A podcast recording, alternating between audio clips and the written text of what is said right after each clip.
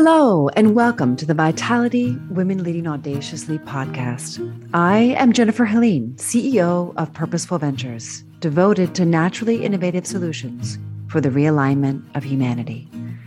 We believe that stories connect us, dismantling the illusion of separation, causing healing. This interview will be 20 to 30 minutes long, and I look forward to sharing on common ground.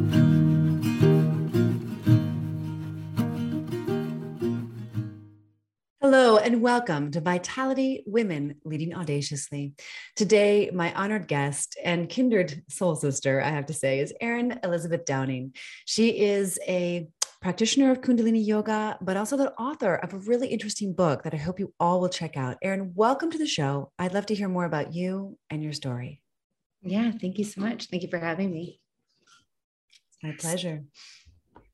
So, I am an author of a book called Kundalini Yoga Demystified, um, a very um, foundational heart centered book to help basically bridge the gap between um, stepping into the world of, of higher self and spirituality and really kind of just embracing our, our brightest light. And Kundalini Yoga is a, a medium that can help us do that.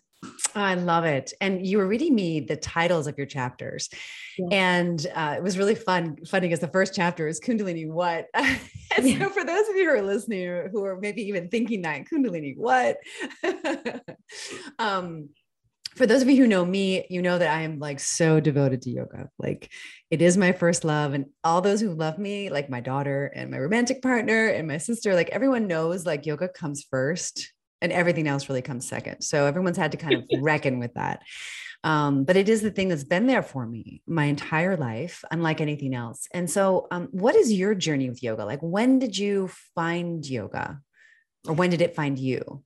yeah it, it found me to be completely honest as most most things do it's kind of the idea that um, when i was doing my training in india you know the uh, fellow trainee essentially like student with me would ask our teachers all the time like where how do i get my guru? How do i find my guru? And it's kind of the same idea that if you're looking for a guru the guru will not find you right? Or right. If, you're, if you're looking for a shaman like it is not time to do that. Like when it's the idea that the right people present at the right time when we are emotionally spiritually you know mentally physically ready for it. And um, when i lived in san diego which i was in my early maybe mid 20s at the latest.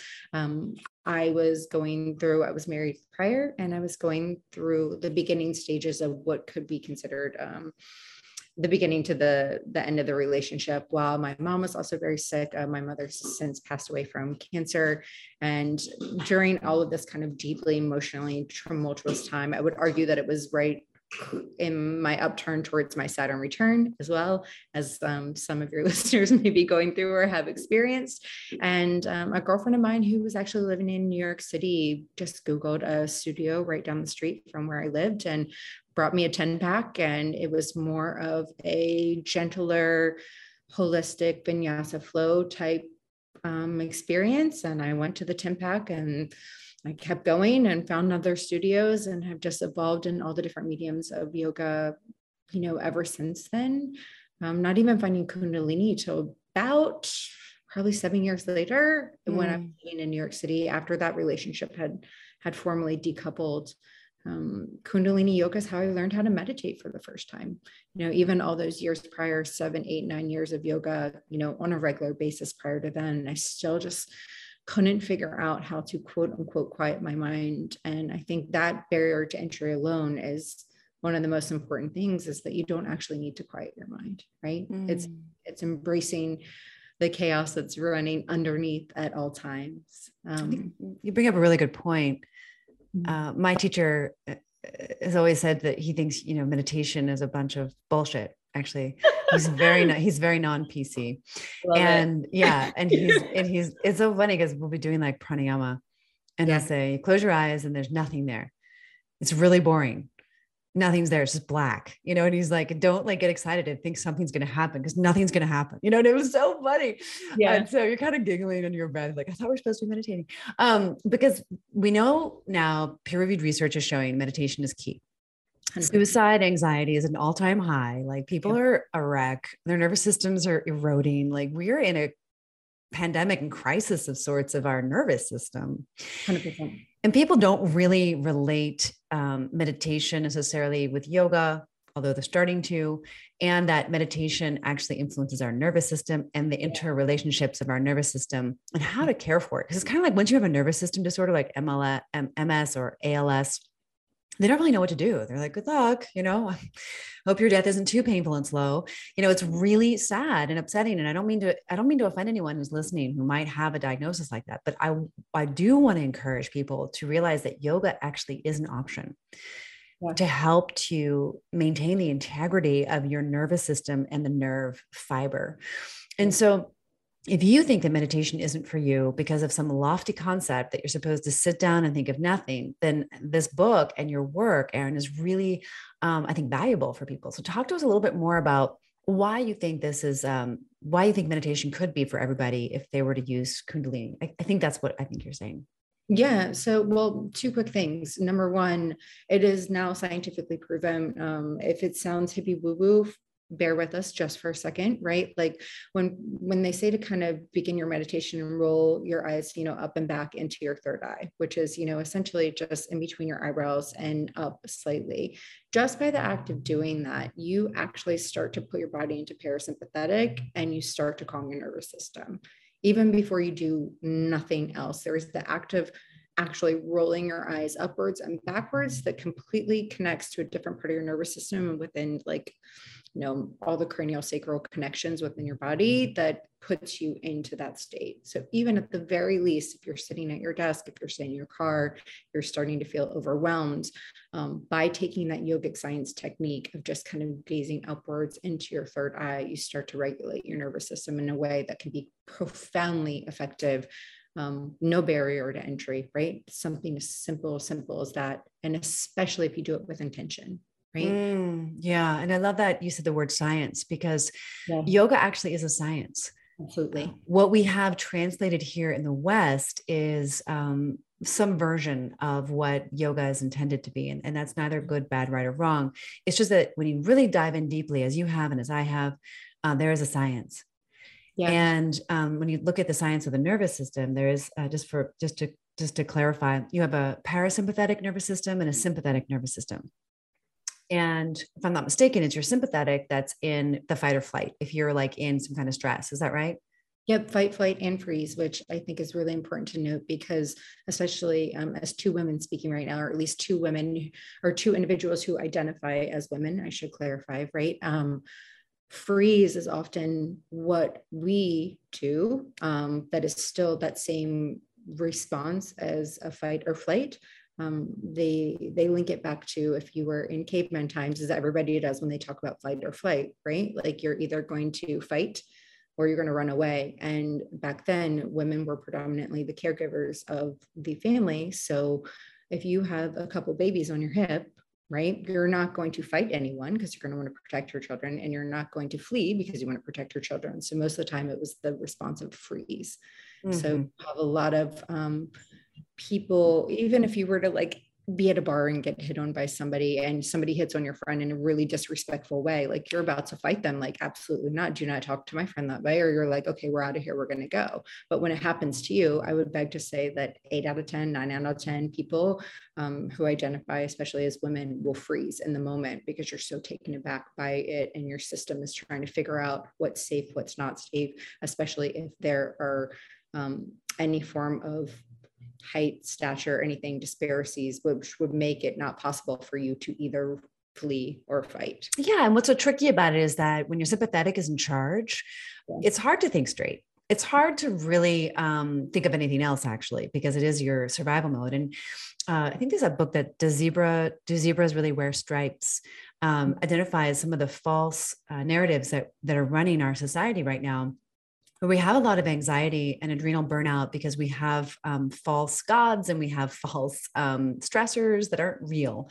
It's not like we're actually being chased by a lion, but we've you know monumentalized things that actually aren't that important. So we have like a d- distortion of reality that's causing um, a massive increase in these kind of nervous system disorders, not to mention the chemicals and the environment and so on and so forth. So there's just this confluence of factors, and and and this is just the reality of what is. And so in order to manage it, I found that yoga was such a great thing. I too found yoga in New York City as a kind of coping mechanism because I, it was really intense for me to live there.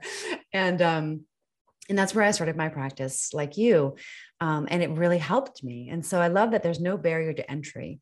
Um, mm. I found that uh, just the breathing exercises helped me so much to shift my, my nervous system as well. But I love how simple you make it. You know, Kundalini yoga demystified. So brilliant yeah there's, there's, so many ways to to just tap into that greater self and that intuition and the, the thing that all form of yogic science does is it really gives us the power of the pause which is what you're talking about right? Like if we're running constantly we're being hit with stimuli that you know 50 years wasn't even you know possible for us to get all of this information at all these times you know blue light at all hours of the day like all of these different components that are in our environments whether we're talking emf or blue light or pollution and all this stuff is hitting us and bombarding us from every sense and every aspect of our body you know our skin is our largest organ even just the environments that we're living in right so any form of these yogic techniques that can be a three minute technique will help you kind of bring yourself back to that equilibrium, bring yourself back to that center.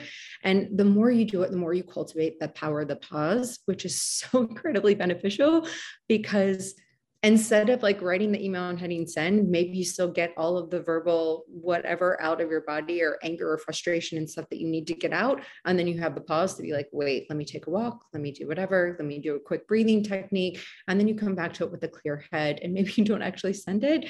And you start to you start to slowly minute by minute, day by day, come at all events in your life, interpersonal, you know, professional, romantic, platonic, any any which way that you can can interact be it internally even with yourself by first having a moment to breathe and cultivate that pause so that you become proactive instead of reactive. Mm which is just as important with our own internal dialogue. I would argue that every single one of us would never say 99.9% of the things that we say to ourselves to anybody. I know, right? It's true. It's true.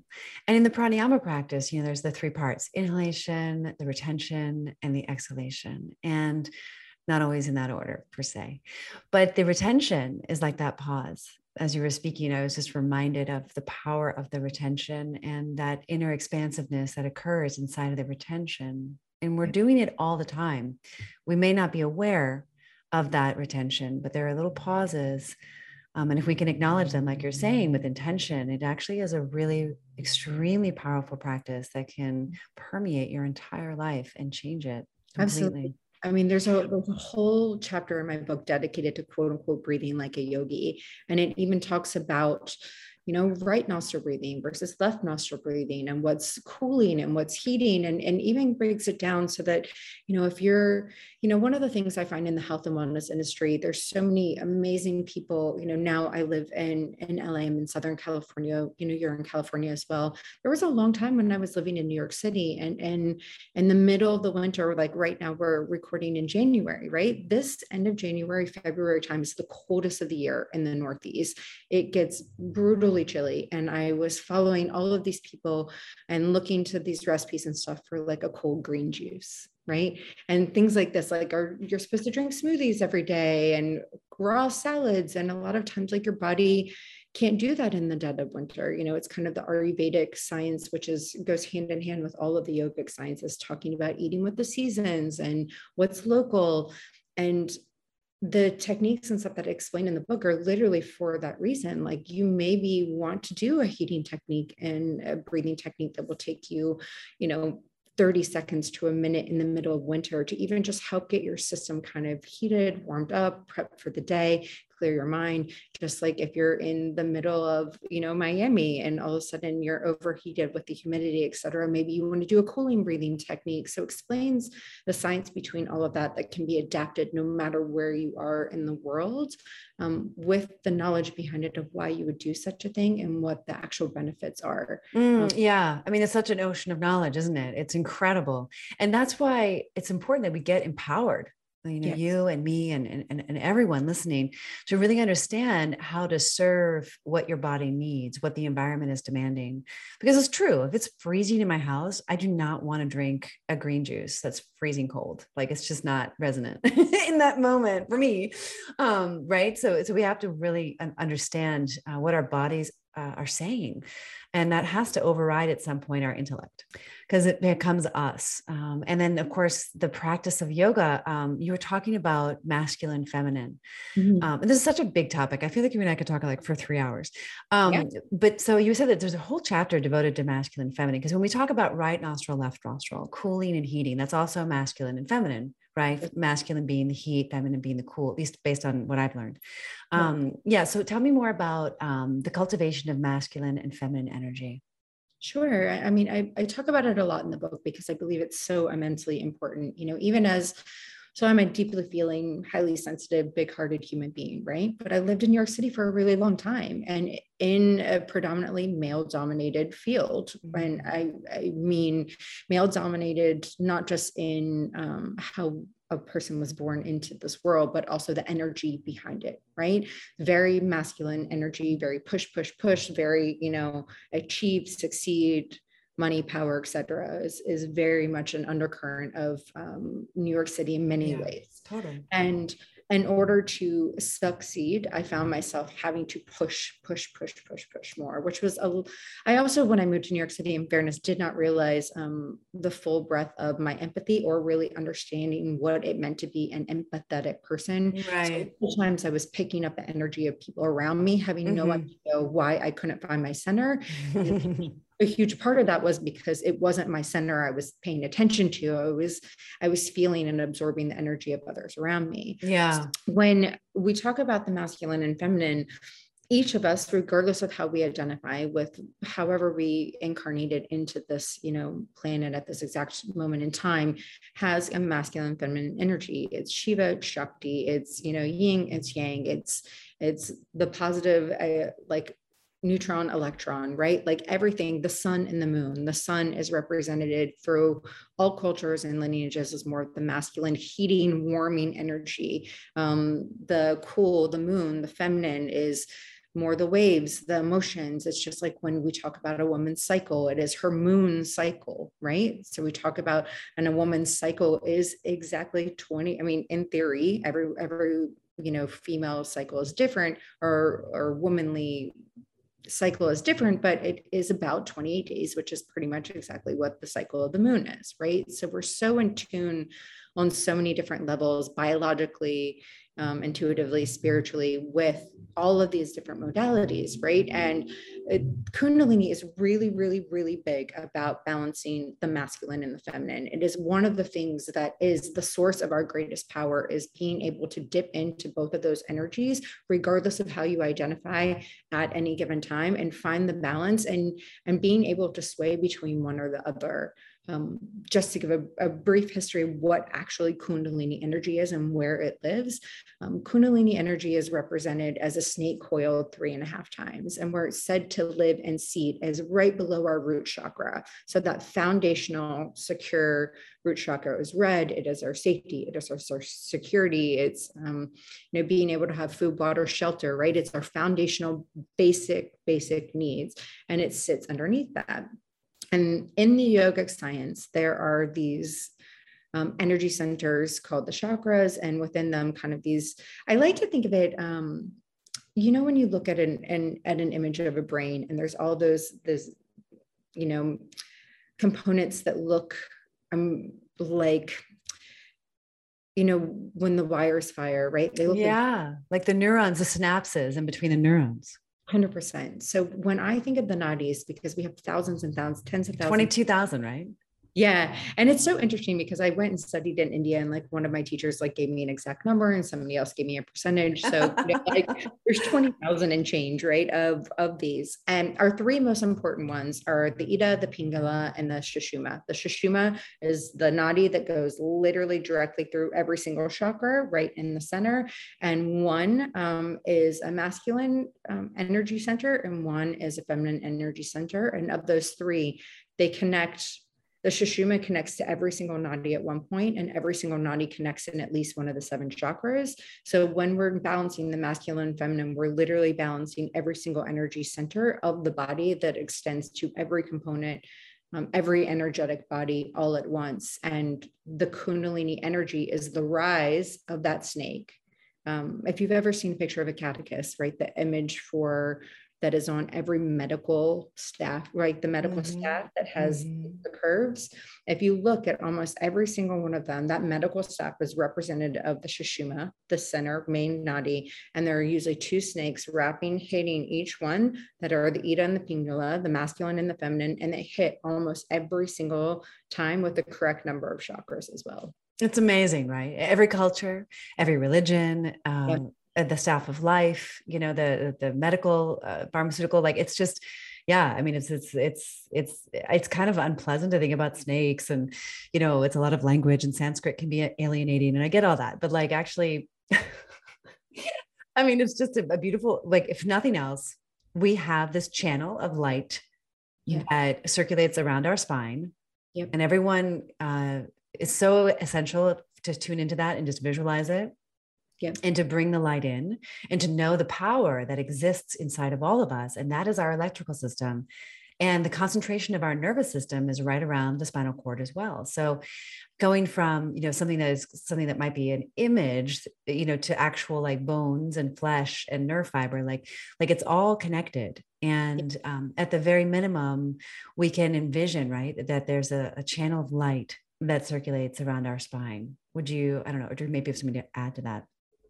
Yeah, I, I think the most important part is just all the points that we talked about, that it's all related. It doesn't matter whether you're in medical school right now or a doctor of 30 years, right? Like when you start to think about um, these components, all of these different um, religions and spiritualities and medicinal terms, and you know, like whether you study acupuncture or you like, there's so many different different components and different ways of looking at things, and they all have the same fundamental um, components to them. They're just spoken in different ways or maybe yes.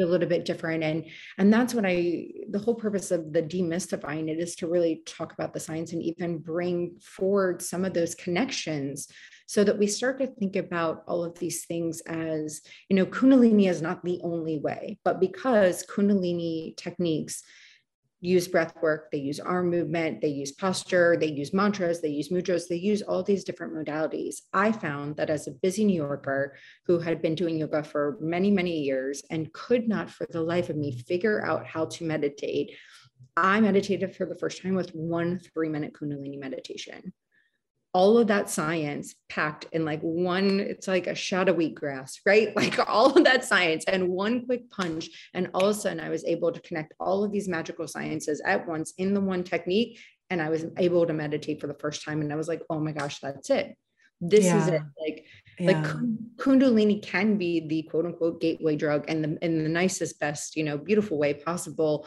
um, to help break down that barrier of entry for anyone who has never been able to meditate, who thinks that any yogic, any of this stuff is hippie woo woo and doesn't understand the science of it or has never even realized that it, that it is a science. Right. Or they think it's a religion. Like, no, it's, it is the gateway to uh, tapping into your innate self, your innate wisdom and, and your higher self. It, it is that. And you know it undeniably. The first time it happened to me, I, I remember I wept. I wept because it was so beautiful and yeah. it was it was like coming home and maybe that's the thing that's kept me at it these 30 years uh, because it's just it's there's just nothing that compares to feel that oneness with god to feel that oneness with all that is yeah and I, and just to offer even a little bit of a different perspective if this all sounds too out there i mean I remember, I, I mean, I've cried in soul cycle classes before, right? For sure. Like, yeah, me too. I go back in the day. Like, sure. if you've ever had that kind of moment where you've done that sort of physical activity or something that really gets you out of your head and allows you in, to feel into yourself and into your emotional body, like that is what we're talking about. It's it's that cathartic. Yeah. Yeah it's, it's cathartic. It's that moment of clarity. It's that breath where like even if your body is in physical pain or whatever is happening where you're able to just kind of come into that center and you balance whether we're talking about masculine or feminine, emotional body, spiritual body, physical body, like all of these things at one, and you get that connection, like you're saying, to God, to source, to our highest self, to whomever and whatever you believe in. If you've ever experienced that in any other medium and you're thinking to yourself, oh, like that was amazing. Like I remember that. How do I get more of that? Mm. The yogic science and the techniques and, and those, these small, tiny tools that can be three minutes a day, they compound upon each other. I mean, if you're into biohacking or any of these things, like something like habit stacking or, you know, all of these yeah. things that that you think of from a different perspective it's it's all the same science just used with different vernacular totally right used with maybe a little bit different mediums. And mm-hmm. I would say that you and I are offering up yogic as one of yogic science and yogic techniques as one of those mediums that can help with that stacking, right? That can help you get into that space. That remembrance, yeah, that that yeah, that alignment. Hey, so just curious, like what does your practice look like? I know we're at, kind of like out of time now, but I really want to know like what what your practice looks like day to day, just managing your life. Yeah, so I, I fully, fully believe in paying ourselves mind, body, spirit first thing, um, and whatever that means. Um, whenever I'm teaching anybody something, I, I typically pick a, one of out of a handful of techniques that you can do, even just by sitting your booty first thing up on your pillow before you touch your, before you touch your phone, before you um, put your feet on the floor, right before you do anything that can kind of make that conscious intention right? To put yourself first, mind, body, spirit, to pay yourself first, mind, body, spirit. Mm. And that can be even as something as simple as, as stretching for somebody, right? Like there, as long as we're doing it with the intention of, mm. giving our body what we need first and foremost before we do anything else, it will set our entire rest of our day and life in a completely different trajectory. Yeah, absolutely. Love it. Beautiful. So that's what you do first thing in the morning you're like you're breathing you're what you're you're integrating. It depends on what's going on in my okay. life. Like in the past um, three months i really i was a pilates instructor you know when i was younger as well I'm younger i say but like am i she's very young but those of you can't see her she's like beautiful. I, I don't know I, how young she is but she looks very young and she's quite beautiful. 39 so um when she doesn't was, look 39 she looks 10 years younger than that. Just very much so I was probably 25, 26, um, and I was a Pilates instructor when I was living in in San Diego. And when I first moved to LA, I found that my energy was so masculine, trying to get things done, that I was doing my Peloton on a regular basis, and I was pushing, and maybe more of the Kundalini Kriyas that I was doing was like more intense breath work and that sort of thing. And I've noticed once my home has finally gotten set up, and I've been getting more of a routine, and my book released, right, and I'm settling more into the feminine within me in wanting to teach more and have conscious conversations like this and have a stable home and, and lean more into that, I've noticed that I'm tapping more into um, more of the quiet kriyas, right? And more of a, a gentle, Pilates flow or yogic flow in the morning. And I drink my hot water and lemon first thing. And I take my pup one outside and take him for a walk. And, and then I have, you know, take my vitamins. So I'm paying my body that way first, you know, my hot water and lemon and, and a little bit of apple cider vinegar, right. To help my digestion get going, to warm up my my my stomach my digestive fire my agni and i start to just pay myself first even in that simple of an intention of um, before i start doing coffee you know or any of that I'll, I'll, have some water and i'll take my vitamins and i'll drink my hot water and lemon. So i'm Beautiful. fueling my body even first on that level of intention. Um, and i'm sure that there will be a time where I start to want to push and push my body a little bit more, and I'll continue to cultivate those practices, but maybe it'll be a little bit more aggressive. You know, maybe I'll do some burpees, like who knows, right? Right. But, yeah. Yeah. The time and a place for sure. And a stage. Yoga for yeah, me today is really different than it was 10, 20 years ago. really different. Yeah. And that's the beauty of it, right? Is when you start to kind of stack your spiritual toolkit, right? Your wellness toolkit, um, however you want to look at it, and the more you start to do these practices, you tap into more of what your body actually needs um, at different places in time. And you also start to give yourself the grace of, you know what, maybe I need to be a little bit more gentle. And that's okay. I don't have to push, push, push all the time because maybe the push, push, pushing is what's actually depleting me. What if I get a little bit softer?